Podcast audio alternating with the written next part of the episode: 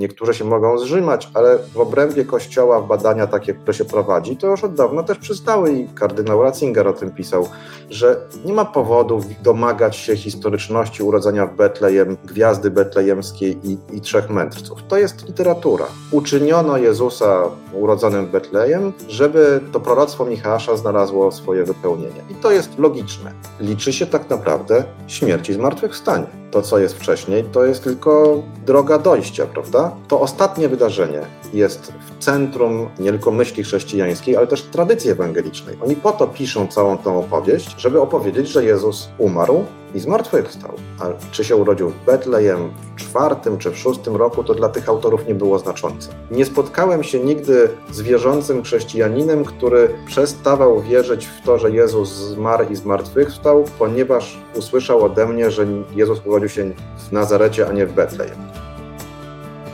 Rozmowy siewcy. Wychowanie. Wiara. Edukacja.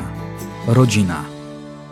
Zaprasza Jarosław Kumor. Tuż przed Bożym Narodzeniem witam Was, kochani, w e, rozmowie siewcy, która będzie rozmową, myślę, dość osobliwą e, dla nas, jeśli chodzi o dotychczasowe rozmowy siewcy. Dzisiaj od strony czysto, absolutnie czysto historycznej popatrzymy na wydarzenie, jakim jest Boże Narodzenie, wydarzenie e, historyczne. Mam nadzieję, że dzisiaj się dowiemy, ile tak naprawdę w opisach ewangelicznych jest prawdy czysto historycznej, a w tym pomoże nam profesor Łukasz Niesiołowski z Panu historyk starożytności specjalizujący się w historii starożytnej Palestyny, dziekan Wydziału Historii Uniwersytetu Warszawskiego. Bardzo się cieszę i witam serdecznie Pana. Dzień dobry Panu i dzień dobry Państwu. Panie profesorze, no to zacznijmy od pytania takiego, myślę, otwierającego, które nam już od razu dużo, myślę, uporządkuje. Mamy mm, opis wydarzenia, jakim jest Boże Narodzenie w Ewangelii według świętego Mateusza, w Ewangelii według świętego Łukasza. Oba, mm, oba te opisy mają jakieś znaczniki historyczne, tak to nazwę, i one pewnie, pewnie mają dużo wspólnego z rzeczywistością, w sensie te, te znaczniki. Natomiast właśnie w obu opisach, co y, może Pan określić jako potwierdzone i absolutnie pewne od strony historycznej? Znaczy, zacząłbym może od powiedzenia, nawet jeżeli Pan pozwoli, od takiego szerszego planu tego. To znaczy, mamy e, informacje o narodzinach i e, dzieciństwie Jezusa, informacje wyłącznie od ewangelistów. I to jest ważne. To znaczy, nie ma poza biblijnych świadectw mówiących czegokolwiek o Jezusie sprzed jego dorosłości, chociaż i te, bym powiedział, są kontrowersyjne. Niektórzy bibliści uważają, że wszystko, co wiemy, ze źródeł starożytnych jest przefiltrowane przez e, e, tradycję chrześcijan pierwszego pokolenia czy drugiego pokolenia. E, więc o narodzinach Jezusa ze źródeł dowiadujemy się wyłącznie od Mateusza i Łukasza, ale zanim powiemy o tym, co w nich jest historyczne, jakby jakie wątki historyczne tam są, to warto też spojrzeć, co jest u Marka i u Jana. Mianowicie u Marka nie ma nic, co jest bardzo interesujące, ponieważ Marek uchodzi za tą Ewangelię najstarszą albo najbliższą jakiemuś protowzorcowi ewangelicznemu.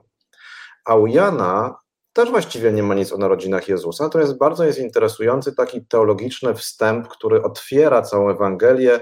E, na początku było słowo, słowo było u Pana i tak dalej. To jest e, interesujące, że one się zaczynają od tego rodzaju wstępu. Natomiast rzeczywiście Marek i Mateusz, e, Mateusz i Łukasz mówią o, o dzieciństwie i narodzinach, umieszczając te wydarzenia w pewnym kontekście historycznym. Ale przy spojrzeniu nawet niespecjalnie bardzo analitycznym, bliskim, ale na pierwszy rzut oka widać, że one się nie zgadzają. To znaczy to, co mówi Mateusz, czy realia, o których mówi Mateusz i realia, o których mówi Łukasz, to nie jest to samo wydarzenie, bo bo czas, o których mówią, jest inny. E, mianowicie, e, Mateusz mówi bardzo wyraźnie, że e, narodziny odbywają się w Betlejem, do którego Józef z Marią muszą się dostać, ponieważ no właśnie są, są zapanowania Heroda, odbywają tę podróż do Betlejem jest gwiazda betlejemska, czyli znak e, niebieski, który prowadzi mędrców. E, I cała opowieść, którą znamy, bo ta stajenka w takim naszym obyczajowym kontekście świąt Bożego Narodzenia jest takim niezbędnym elementem wyobrażeń naszych. W związku z tym, patrząc na to u Mateusza, możemy powiedzieć, że to, co jest mm, kontekstem tym historycznym, to jest miejsce, jakim jest Betlejem, które jest miejscem historycznym, tak wiemy, e, i panowanie Heroda. Herod Wielki, wiemy kim był, kiedy żył, co robił. Wszystkie inne rzeczy, jak gwiazda betlejemska czy trzej mędrcy, raczej należą do sfery um, konwencji literackiej. To znaczy, to nie jest coś, co dla autora i odbiorców było kotwicą historycznej rzeczywistości, tylko było elementem potwierdzającym cudowność tego dziecka. Bo to, co jest wspólne we wszystkich tych narracjach, to to, i o czym myślę, że dojdziemy pod koniec, znaczy z czasem naszej rozmowy, że to nie jest relacja z wydarzeń historycznych, tylko to jest tekst literacki, który mu, którego głównym przesłaniem jest powiedzenie: To jest wielki bohater. To jest, bo ten człowiek, który tu się rodzi, to jest ktoś więcej niż zwykły człowiek, dla nas jest Bogiem, i ta opowieść jest na wstępie już zasygnalizowana. Tak? To jest wyjątkowość tej, tej postaci. Gwiazda to przepowiedziała, jest to spełnienie przepowiedni Starego Testamentu, proroków, on jest rozpoznany. E, trzej mędrcy to jest jakby dowód na to, że to jest taka wiedza ogólna, i to, ale to już nie jest sfera historii, tylko to jest sfera, e, sfera e, literatury, no jakoś teologicznej. Czyli mamy miejsce, mie, znaczy Betlejem, które, tak jak pan powiedział, jest miejscem historycznym, no i Heroda, który jest postacią historyczną, ale czy my wiemy na pewno, że właśnie narodziny Jezusa miały miejsce w Betlejem, a nie na przykład w Nazarecie? Znaczy pytanie, znaczy odpowiem na to pytanie, co wiemy. Znaczy, ja jako historyk jestem głęboko przekonany, że Jezus nie urodził się w Betlejem. Mhm. I wydaje mi się, że można bardzo łatwo przekonać, dlaczego opowieść o wędrówce do Betlejem ciężarnej Marii i umiejscowienie tego tam jest literacko uzasadniona, natomiast historycznie jest bezzasadna. Tak? Znaczy, i, I zaraz o tym może dwa słowa. Ale nie wiem, czy pierwsze Pana pytania może, żeby uporządkować, mhm. zabiera jeszcze pytanie o, o, drugiego z ewangelistów, czyli Łukasza, tak? bo on też tam ma elementy, jakby to nas prowadzi też do sprawy Betlejem, bo tam też są historyczne realia. E, jednym i głównym e, e, kontekstem historycznym u Łukasza jest konieczność wędrówki z Galilei, czyli z Nazaretu do Betlejem, żeby wziąć udział w spisie a spis był zarządzony e, przez Kwireniusza, rzymskiego urzędnika i wiemy, że on e, rozpoczął swoje rządy w Palestynie w szóstym roku naszej ery. E, I kontekstem historycznym, w którym Łukasz umieszcza tę narrację, jest, są rządy Kwireniusza, czyli jesteśmy w szóstym roku naszej ery lub później. I w zasadzie tyle, tak? Znaczy dalej to, to, to, to niewiele też jest chyba w, tym, w, tej, w tej historii, a, a też pokazanie tej, tej cudowności. E, czemu wydaje się, że, na, że Betlejem nie jest prawdopodobnym, znaczy jest nieprawdopodobnym miejscem urodzenia Jezusa? E, argumenty można podać dwa. Pierwsze wynika z Ewangelii. Mianowicie wtedy, kiedy sprawy nabierają bardzo, e, opisujące życie Jezusa, nabierają bardzo poważnego kontekstu, jakim jest, kiedy Jezus staje przed Poncjuszem Piłatem. Czyli jesteśmy w, kon, w, w konwencji sprawy sądowej. To jest rzymski urzędnik ma sądzić jakiegoś żydowskiego bojownika, e, który jest o coś oskarżony. To tam słowa, które będzie, będą padać, muszą być no, prawnie wiążące. I Poncjusz Piłat mówi o Jezusie jako o Galilejczyku lub Nazyrejczyku, prawda? Że on pochodzi z, Naze, z Nazaretu albo z Galilei. No i właściwie takie, tego rodzaju określenia niektórzy mogą powiedzieć, a bo może tam kiedyś mieszkał, tak? Ale raczej związane są z miejscem pochodzenia, czyli urodzenia. Jezus jest nie tylko w tym momencie, ale też przez większości w Ewangelii w czasie swojego e, działalności jest określany jako Galilejczyk, tak? kapłani z Jerozolimy mówią, tu przybył ten Galilejczyk. No więc to jest, osłabia trochę ten wątek z e, Betlejem jako miejscem urodzenia. Drugi, e, druga rzecz, która jest kłopotliwa, to jest właśnie to, co pisze Łukasz o spisie. To znaczy, Józef ma z, Naz- z Nazaretu wędrować do Betlejem, bo jest spis zarządzony przez Rzymian, ale dlaczego on do tego Betlejem ma, ma się wybrać? Ponieważ jego ród, od Dawida wywodzony, pochodzi z Betlejem. To jest, ja nie pamiętam dokładnie, ta genealogia Jezusa to wylicza, ale może być powiedzmy, nie wiem, chyba 16 pokoleń wcześniej. Albo 14, jeśli dobrze pamiętam. Albo 14.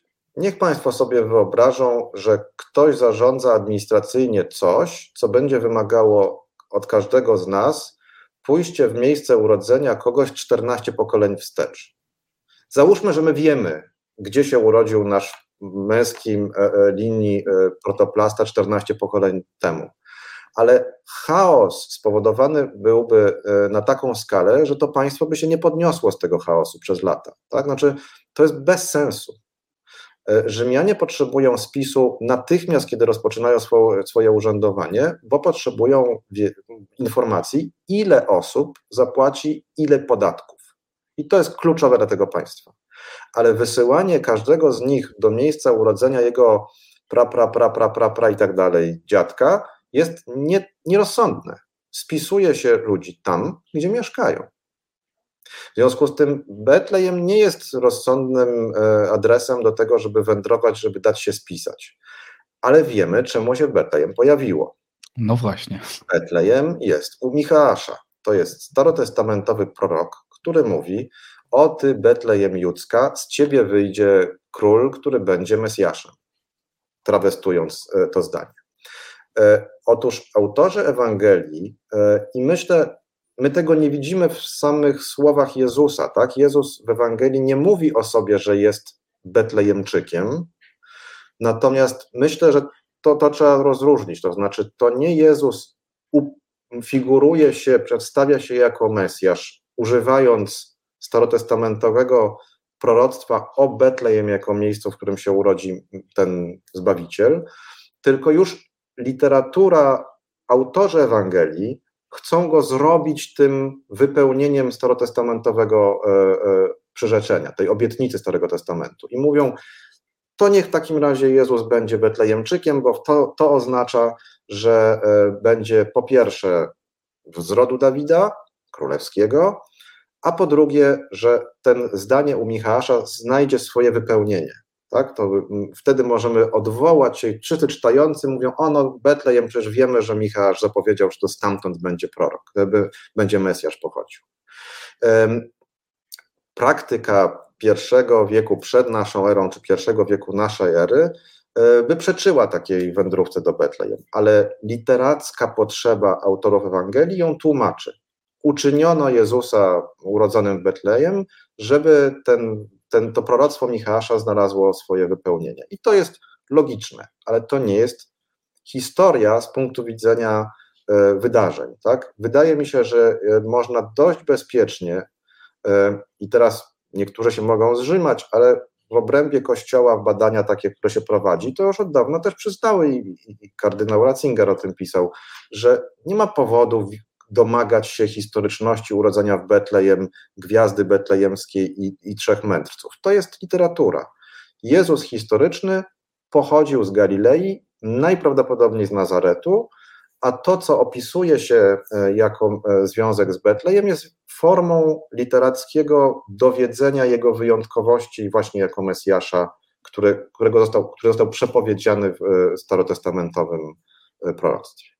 Zakładam, że my możemy tylko przypuszczać, jakie intencje miał Łukasz, bo to, co się nasuwa w takim bardzo, e, powiedzmy, określeniu hmm, takim jednoznacznym i trochę takim brutalnym, że po prostu nakłamał człowiek nie?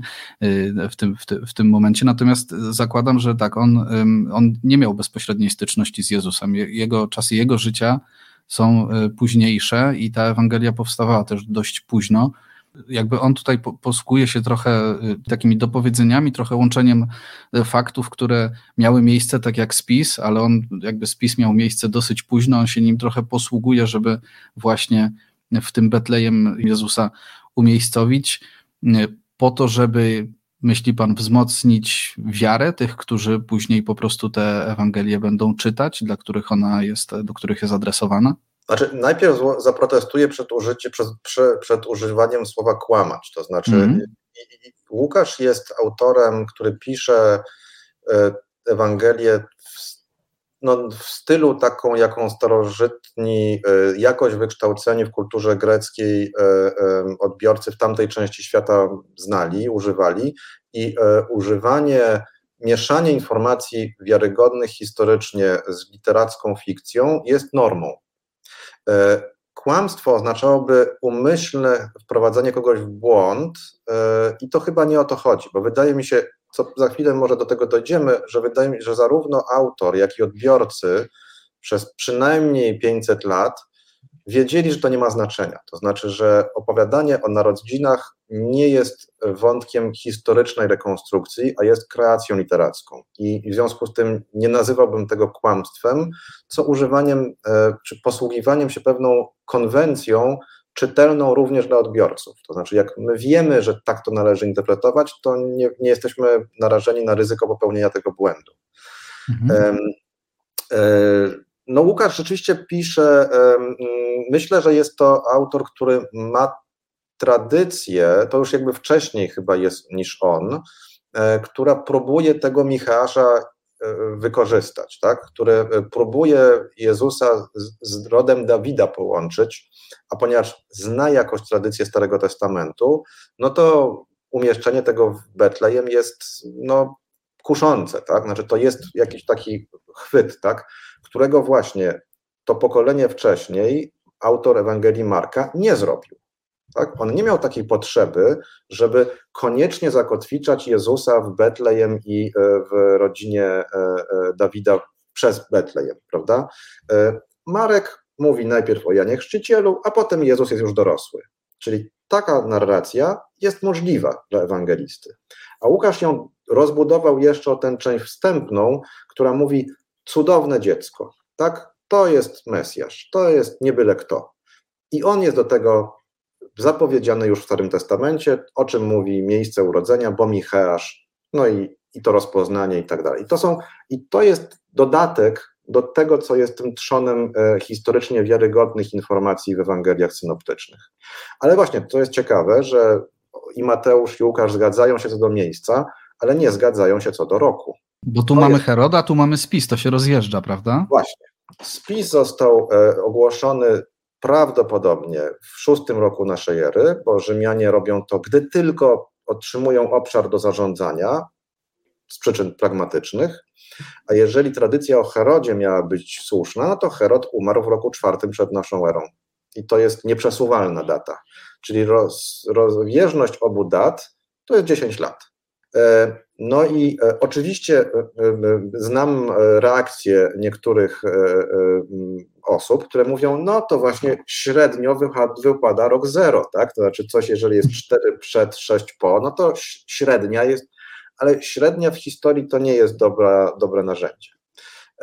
Bo mm, to nie jest tak, że każdy się pomyliło proporcjonalnie trochę i, i ta uśredniony wynik jest właściwy.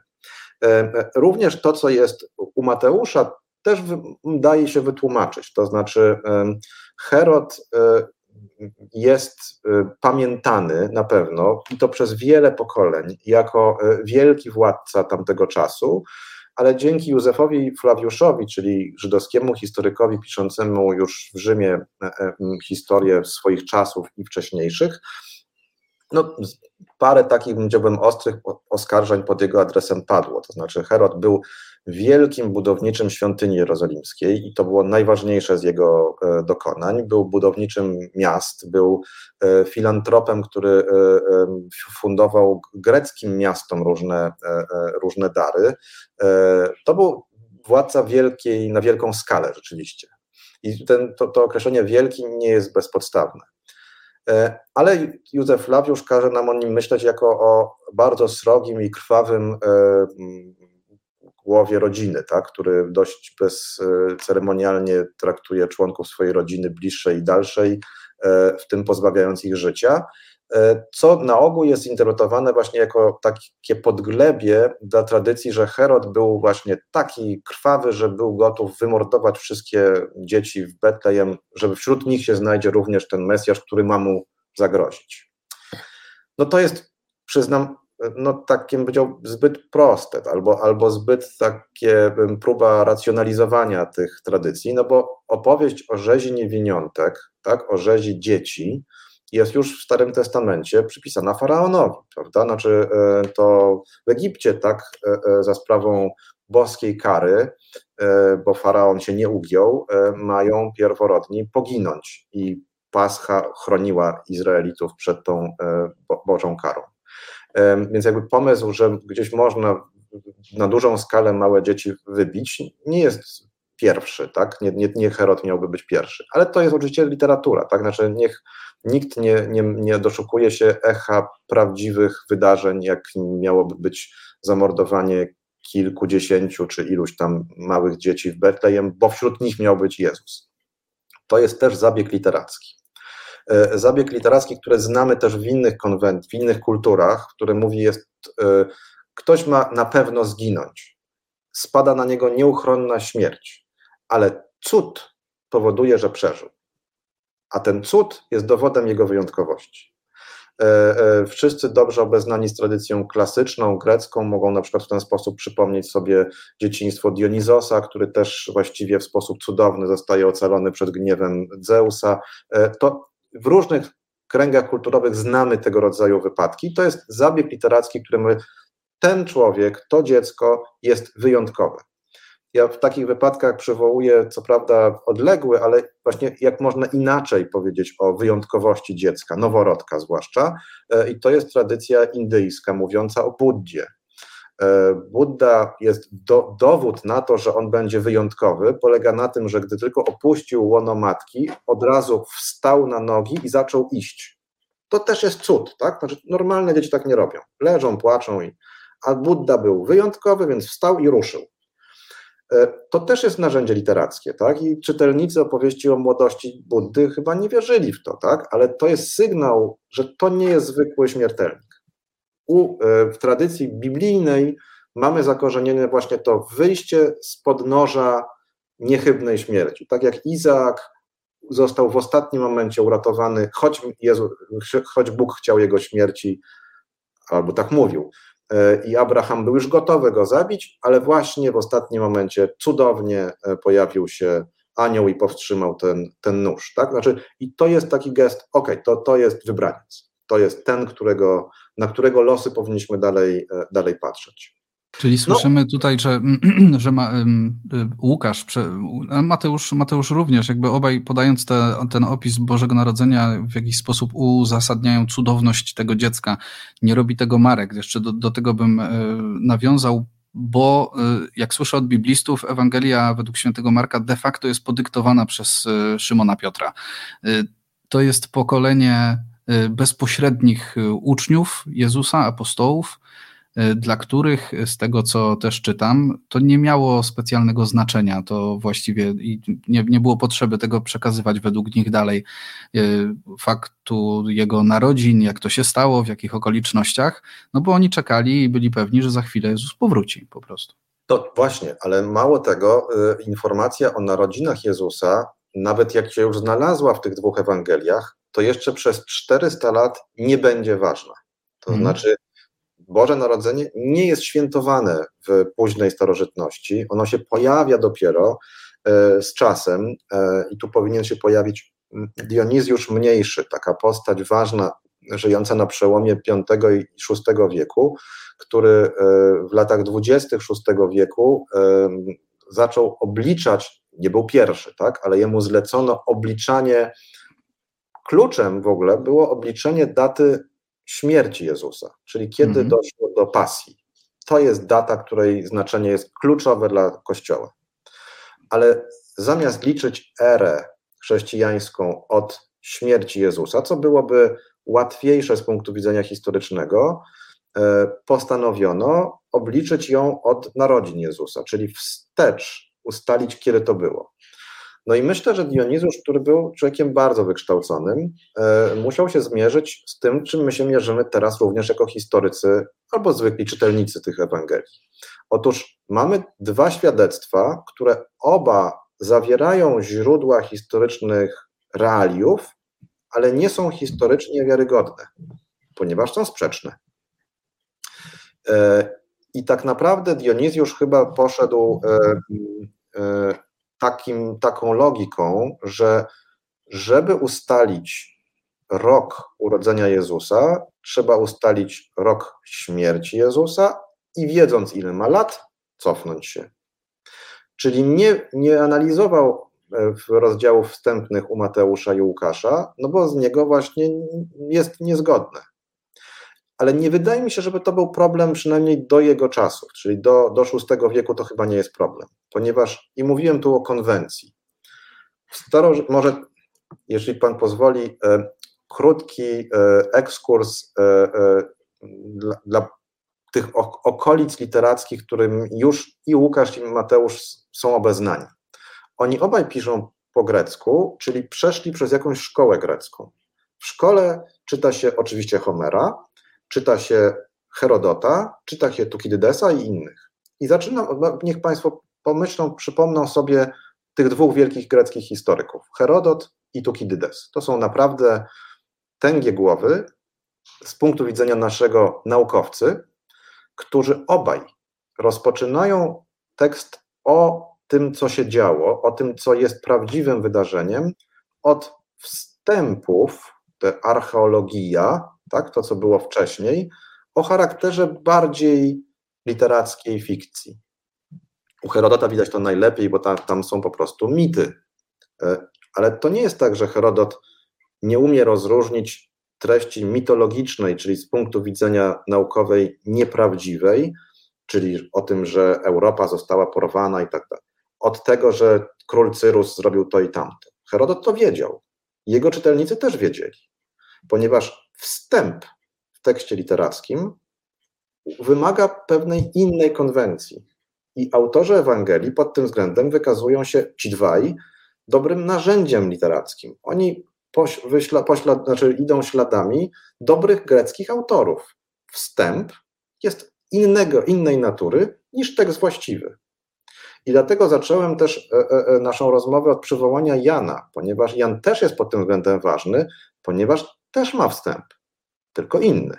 Nie biograficzny o dzieciństwie, tylko o teologii. Prawda? On jest taki wzniosłym hymnem natury teologicznej, ale to też jest wstęp. Nie mówi o Jezusie historycznym. Tak? To jest pewien wykład poglądów na, na sprawy teologii. Konwencja ta sama. Jest wstęp w tych trzech, a autor Ewangelii Marka w moim jako historyka e, e, e, sercu naj, naj, najciekawszy, bo jakby najprostszy, to znaczy w nim jest najmniej wiedzy o literackiej konwencji, o tym, co wypada, o tym, jak to się robi. Tak? On tak jakby pisał z tego, co, no właśnie, zasłyszał, albo co mu podyktowano, albo jak mu się wydaje, a to nie jest przefiltrowane przez taką kształt, wykształconą rękę literata. W związku z tym e, pewnie, gdybym miał wybrać, to bym e, szedł zawsze za, za Markiem jako bardziej prawdopodobnym, czy bliższym e, prawdy autorem, ponieważ jest tam najmniej tej właśnie elaborowanej kreacji. Łukasz i Mateusz to są wykształceni ludzie, którzy wiedzą, czym jest konwencja literacka. I to się też lepiej czyta w związku z tym. Ale właśnie, wracając do Dionizjosza i jego, jego poprzedników. Przez 400 lat od czasu powstania pierwszych ewangelicznych zapisów, nikomu ta nieścisłość nie przeszkadzała. I moim zdaniem nam też nie powinna przeszkadzać. Wniosek byłby, historyczny byłby taki. O dacie narodzin Jezusa nie mamy żadnych historycznych danych. Mamy dwie tradycje literackiej fikcji, które umieszczają te wydarzenia w różnych momentach. Dla autorów to nie było ważne. Dla autorów i trochę odwołuję się tutaj do, do, do, do chrześcijańskich fundamentów. Liczy się tak naprawdę śmierć i zmartwychwstanie. To, co jest wcześniej, to jest tylko droga dojścia, prawda? To ostatnie wydarzenie jest w centrum nie tylko myśli chrześcijańskiej, ale też tradycji ewangelicznej. Oni po to piszą całą tą opowieść, żeby opowiedzieć, że Jezus umarł i zmartwychwstał. A czy się urodził w Betlejem w czwartym czy w szóstym roku, to dla tych autorów nie było znaczące. Tak? Jakby to my trochę tak no, mamy przez folklor, trochę przez tą święto zimowe. No, my mamy dużo emocji pozytywnych związanych z Bożym Narodzeniem, nie? I, i myślę, że łatwo sobie gdzieś tam. Znaczy, trudno nam przyjąć, że w ogóle mm, dla mnie jako dziecka trudne było do przyjęcia, jak kiedyś jakiś ksiądz powiedział: Słuchajcie, ale tak naprawdę, jak Pan Jezus się urodził, to nie było zimno. I, i nie było śniegu. I, i, I jakby i prawdopodobnie w ogóle to się nie działo w Betlejem. Właśnie wtedy takie tak, takie słowa padły, prawda? Górale towarzyszyli temu, e, temu wydarzeniu, tak? Bo Jeszcze to, raz? Że niekoniecznie górale towarzyszyli temu no wydarzeniu, tak. w naszym folklorze oczywiście ta krakowska szopka albo, albo góralskie e, e, kolendy to tak weszły jako taki element tożsamościowy. No to prawda, mm. oczywiście. Ale z punktu jeden, widzenia tak, tak? Mhm. Jest jeszcze jeden aspekt, który jakby też trochę nam może tłumaczyć, dlaczego to święto tak się stało ważne, E, i jakie narzędzia jakby wykorzystano przy jego budowie, e, to jest e, kalendarz solarny, to znaczy to, że to się ma wydarzyć 25 grudnia, to jest data rzymskiego święta Sol Invictus, czyli niezwyciężonego słońca, który na pewno, o czym wiemy, przez Konstantyna Wielkiego było promowane jako takie święto z nim związane. E, I to jest takie e, e, święto, które pokazuje, w tradycji rzymskiej jeszcze, pokazywało koniec czasu, kiedy się stawało coraz ciemniej, tak? Znaczy, że jest, jest to przesilenie zimowe i od następnego dnia będzie już słońce zwyciężać, będzie go, dzień będzie dłuższy. To święto światła przypadające w grudniu jest również obecne w tradycji żydowskiej, mianowicie święto Hanuka, ono jest zakotwiczone, co prawda, w mitologicznym, używam specjalnie słowa mitologicznym, czyli takim, który, który jest przedmiotem wiary, w takim cudzie e, rozmnożenia oliwy w świeczniku w e, świątyni jerozolimskiej w czasach e, machabejskich. To też jest święto, które ma za, za centrum światło, tak? Znaczy właśnie od tego momentu światło wygrywa, tak? Czyli jest ten moment przesilenia zimowego i to myślenie o otaczającym nas świecie, o klimacie, pogodzie, słońcu i tak dalej, no jest gdzieś obecne w różnych częściach świata. My mamy też te przesileniowe tradycje, e, zarówno zimowe, jak i letnie e, w tradycji słowiańskiej, w tradycji germańskiej, więc jakby Europa jest też nasączona takimi wydarzeniami, które gdzieś tym e, ruchem, pozornym ruchem słońca po, po nieboskłonie są dyktowane i to też nam te święta Bożego Narodzenia e, zakotwicza, tak? Znaczy od tego momentu e, już wchodzimy w trochę inny okres e, roku kalendarzowego.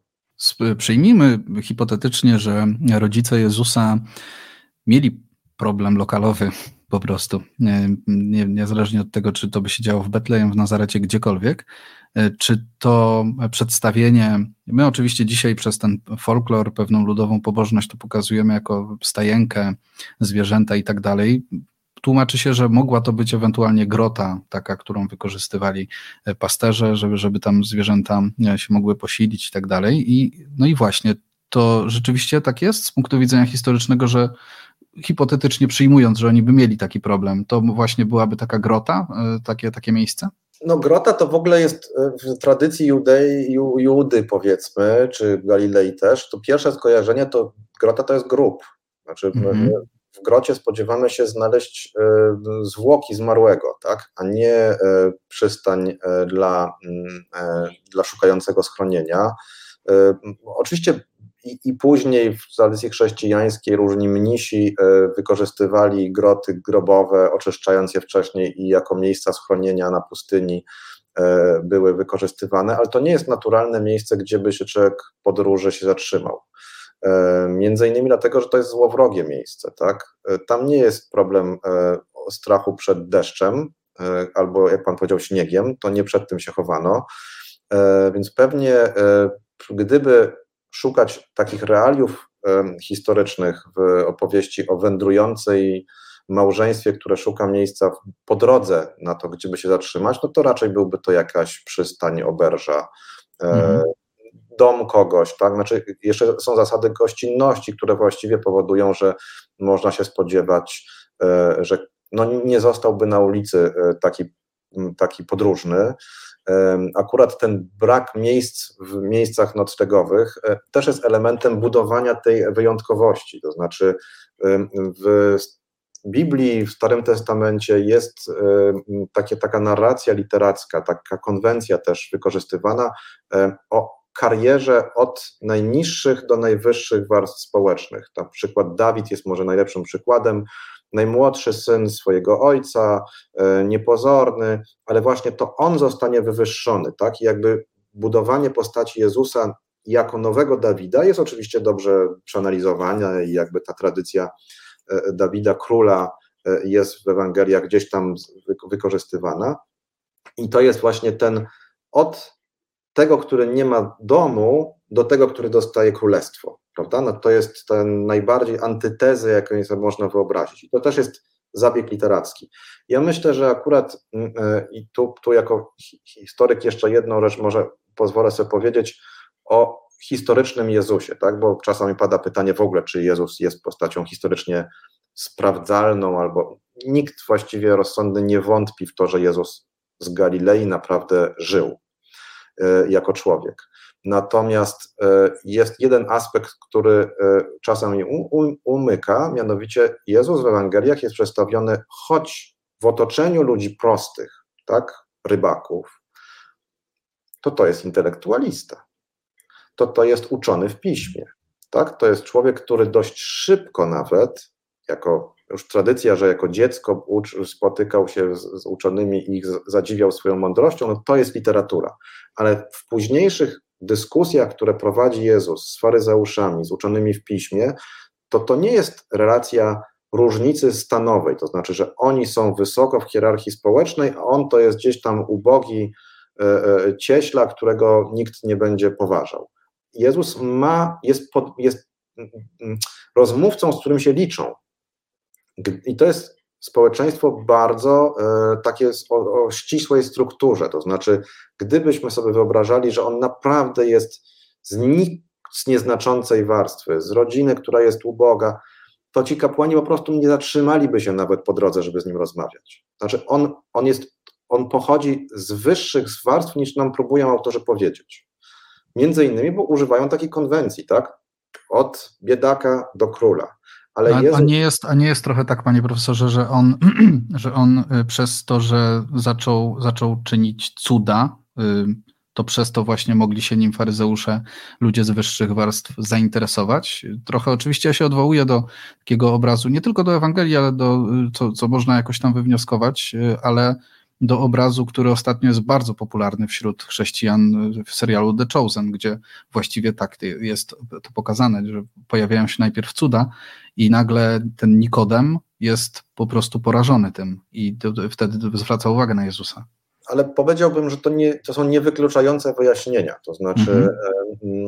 e, e, czy cud e, lub mówienie o cudzie może przyciągać czyjąś uwagę? Oczywiście, że tak natomiast bycie wykształconym w analizowaniu tekstu biblijnego to jest, e, znaczy to jest dane tylko ówczesnej elicie. To znaczy ludzie, którzy pracują przez 7 dni w tygodniu z próbą na przerwy na szabat, e, to oni nie mają czasu chodzić do synagogi. Oni się nie zajmują egzegeta, egzegezą biblijną. Tak? To jest przy, przypisane tylko elicie społecznej i to najbogatszej elicie społecznej. E, I Jezus ewidentnie do nich należy. Tylko mm, i to oczywiście pomaga, e, na dwie rzeczy można jeszcze zwrócić uwagę. Po pierwsze, to wśród członków elity jest miejsce oraz zainteresowania takimi tematami jak na przykład eschatologia, prawda, albo jakieś wątki teologiczne. No, człowiek prosty chodzi z tym pługiem, e, wypasa te swoje owieczki, i może nie mieć na to czasu, choć będzie bardzo mądry, ale no nie poświęci czasu na to. Elita może. Oraz druga rzecz, co czasem też bywa mylnie interpretowana, e, otóż Jezus bez wątpienia ujmuje się za ubogimi, prawda? Znaczy to jest e, ta wdowa, sierota, e, ci, którzy są wykluczeni, to trzeba ich, ich też docenić. I zwykle paradoksalnie to jest marksistowskie w, w swojej genezie. Uda, uważano, że skoro tak, to on sam należał do takiej nieuprzywilejowanej grupy. Ale jest, wydaje mi się, dokładnie odwrotnie. To znaczy, w starożytności wszystkie głosy e, e, przeciwko elicie, że elita coś niedobrze robi e, wobec tych najbiedniejszych, pochodzi z samej elity. To znaczy, to jest autorefleksja osób, które po prostu potrafią wyjść poza swoją rolę. To znaczy, no jesteśmy bogaci, ale to nie znaczy, że możemy zapomnieć o ubogich. Tak? Znaczy i postulat jałmużny, wspierania dla, dla tych, którzy mają mniej, rodzi się w gronie osób, które mają się czym podzielić, a nie tymi, którzy nie mają niczego, no bo ich postulat po prostu nie będzie słuchany, bo to jest rewolucja. Tego rodzaju oddolne, lewicowe, powiedzmy, e, głosy, cudzysłowie, zwykłego ludu, do źródeł historycznych się w ogóle nie dostały. My nie mamy tego rodzaju głosów. E, w związku z tym e, argument, że Jezus, ujmując się za prostym ludem, dowodzi, że jest członkiem prostego ludu, jest nieprawdziwy. E, wydaje mi się, że można swobodnie myśleć o Jezusie jako przedstawicielu elity i to nie czyni jego nauczania mniej wiarygodnym. To była taka dygresja do tego, czy to mogła być grota i tak dalej. Swoją drogą, grota, która, którą Pan przedstawia jako głównie grób, ma oczywistą taką paralelę e, w ramach Ewangelii. Natomiast Y, drugi element jeszcze, który, który chciałbym y, skonfrontować, no jeżeli ktoś myśli, że to się wydarzyło w grudniu, w sensie Boże Narodzenie, to y, że spotkałem się z takim właśnie wskazaniem pewnej dużej tutaj nieścisłości, no to, no to pasterze raczej w, w grudniu by owiec nie pasali. To czy właściwie też z punktu widzenia historyka i patrząc na tamte realia, ci pasterze mogli się tam pojawić? To jest y, czysta literatura, czy, czy mogą być w tym ziarna prawdy? E, znaczy właśnie, wracam do tego, że, że my nie powinniśmy zastanawiać się nad realiami miejsca i czasu narodzin Jezusa, bo nie mamy źródeł w ogóle, tak? Mm -hmm. Ale co do tego, od tego anturażu powiedzmy, no to ja myślę, że to o tyle nie ma sprzeczności, że tam nie ma mowy o pójściu gdzieś na halę i tam spotykanie e, e, owiec, więc tutaj nasze właśnie nawet podhalańskie tradycje też mówią, kiedy to jest możliwe, ale nie, myślę, że tak naprawdę sugestia jest, że to się dzieje w miejscu, gdzie te owce są poza wypasem, to znaczy, że to jest rodzaj gospodarstwa domowego, gdzie one są. No przecież to nie jest tak, że, że zimą owce E, znikają e, ze wsi, wręcz przeciwnie, właśnie wtedy one są, mhm. E, są trzymane w obejściu, można powiedzieć, naszych realiów. Także to, to, to nie wzbudza jakichś emocji, bym powiedział, jako niezgodność z, z realiami.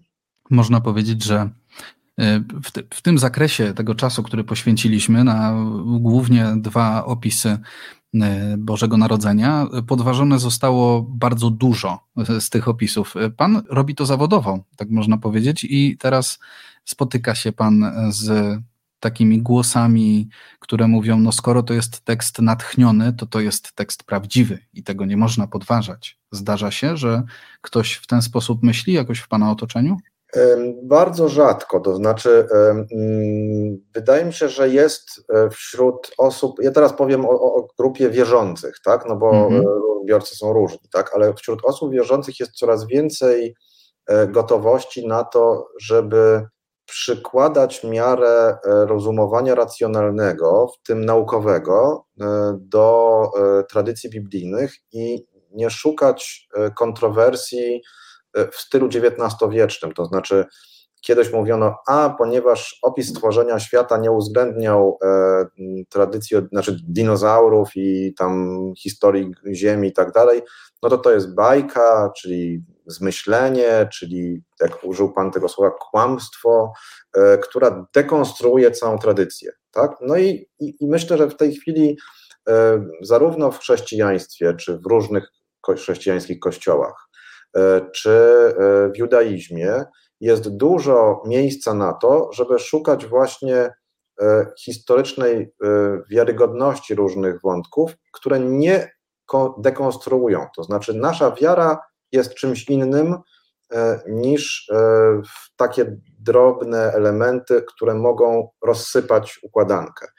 Jak my myślimy o starożytnych na przykład, E, no to myśli się rzeczywiście o takim wierze, mówimy takim myśleniu religijnym w ogóle, takim mitologicznym, e, który jest zero-jedynkowy, to znaczy albo wierzymy w cały mit z każdym jego szczegółem, albo nie wierzymy w nie, weń w ogóle, tak? Znaczy, że nie można powiedzieć, to ja wierzę w to, co powiedział Jeremiasz, ale nie wierzę w to, co jest napisane w Księdze Rodzaju, bo to uczyniłoby jakby niespójną fakt takiego naszego zawierzenia, ale w nauce e, biblistyce e, i też w takim, myślę, codziennym podejściu do, do nauczania czy do tekstów biblijnych, już teraz jest miejsce na to, żeby właśnie e, po, po, próbować łączyć, tak?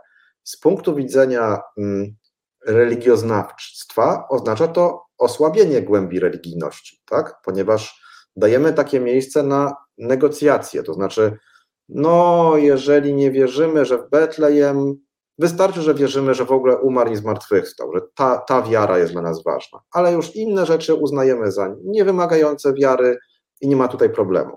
Ale pragmatyka przynajmniej XX-XXI wieku pokazuje, że w tę stronę idzie świat religijny, e, że ludzie myślą o tym, co jest negocjowalne tam, gdzie to się da, ale tam, gdzie to jest jakby albo tak, albo tak, to już to historia nie jest wytrychem, który coś przeszkadza. Znaczy, nie spotkałem się nigdy z wierzącym chrześcijaninem, który e, przestawał wierzyć w to, że Jezus zmarł i zmartwychwstał, ponieważ usłyszał ode mnie, że Jezus urodził się w Nazarecie, a nie w Betlejem. Tak? Znaczy, to nie jest chyba tutaj, no nie, nie wydaje mi się, że to był problem co jest chyba pewnym zjawiskiem do badania w samym sobie, ale ja się rzeczywiście zajmuję jako naukowiec badaniem rzeczywistości odczytywanym za pomocą e, analizy tekstów. No i nie mam, nie, nie mam intencji, żeby komuś e, tworzyć dyskomfortową sytuację e, w tej sprawie, a raczej myślę, że więcej wiedzy, w sensie rozumienia, pomaga, a nie szkodzi. To znaczy, myślę, że jak ktoś będzie czytał e, Ewangelię w przyszłości, może dzięki mnie, e, rozumiejąc ją lepiej, to chyba lepiej, a nie gorzej. Bardzo, bardzo dziękuję za, za tą taką pigułkę wiedzy dotyczącą Bożego Narodzenia. Naszym gościem, drodzy, był profesor Łukasz Niesiełowski-Spano, historyk starożytności specjalizujący się w historii starożytnej Palestyny, dziekan Wydziału Historii Uniwersytetu Warszawskiego. Dziękuję. Dziękuję bardzo i dobrych wszystkich, wszystkim Państwu życzę dobrych świąt. Również ja, jako prowadzący, jeden z prowadzących e, rozmowy siewcy, wszystkim, którzy ich słuchają regularnie, życzę dobrych świąt, a będziemy pewnie jeszcze na portalu e, te życzenia do Was słać, e, zwłaszcza 25 grudnia. Na koniec, tradycyjnie, kochani, kto jeszcze tego nie uczynił, a do nas zagląda czasami i są dla niego pewną wartością nasze rozmowy, zapraszam Was do zasubskrybowania naszego kanaliku, na razie jeszcze e, portalu Siewca. Zróbmy z tego kanał. Przez Wasze subskrypcje to może się stać. Zapraszam Was też na inne nasze kanały społecznościowe, Facebook, Instagram. Natomiast to, co istotne też, jeżeli uważacie, że to jest e, warte Waszego wsparcia, to co robimy, to zapraszam Was też na portalu siewca.pl, zakładka Wesprzyj w dolnym panelu, tam znajdziecie informacje, narzędzia, w jaki sposób można parę groszy wrzucić w nasz rozwój jako kanału, jako portalu. Dziękuję raz jeszcze i do usłyszenia drodze.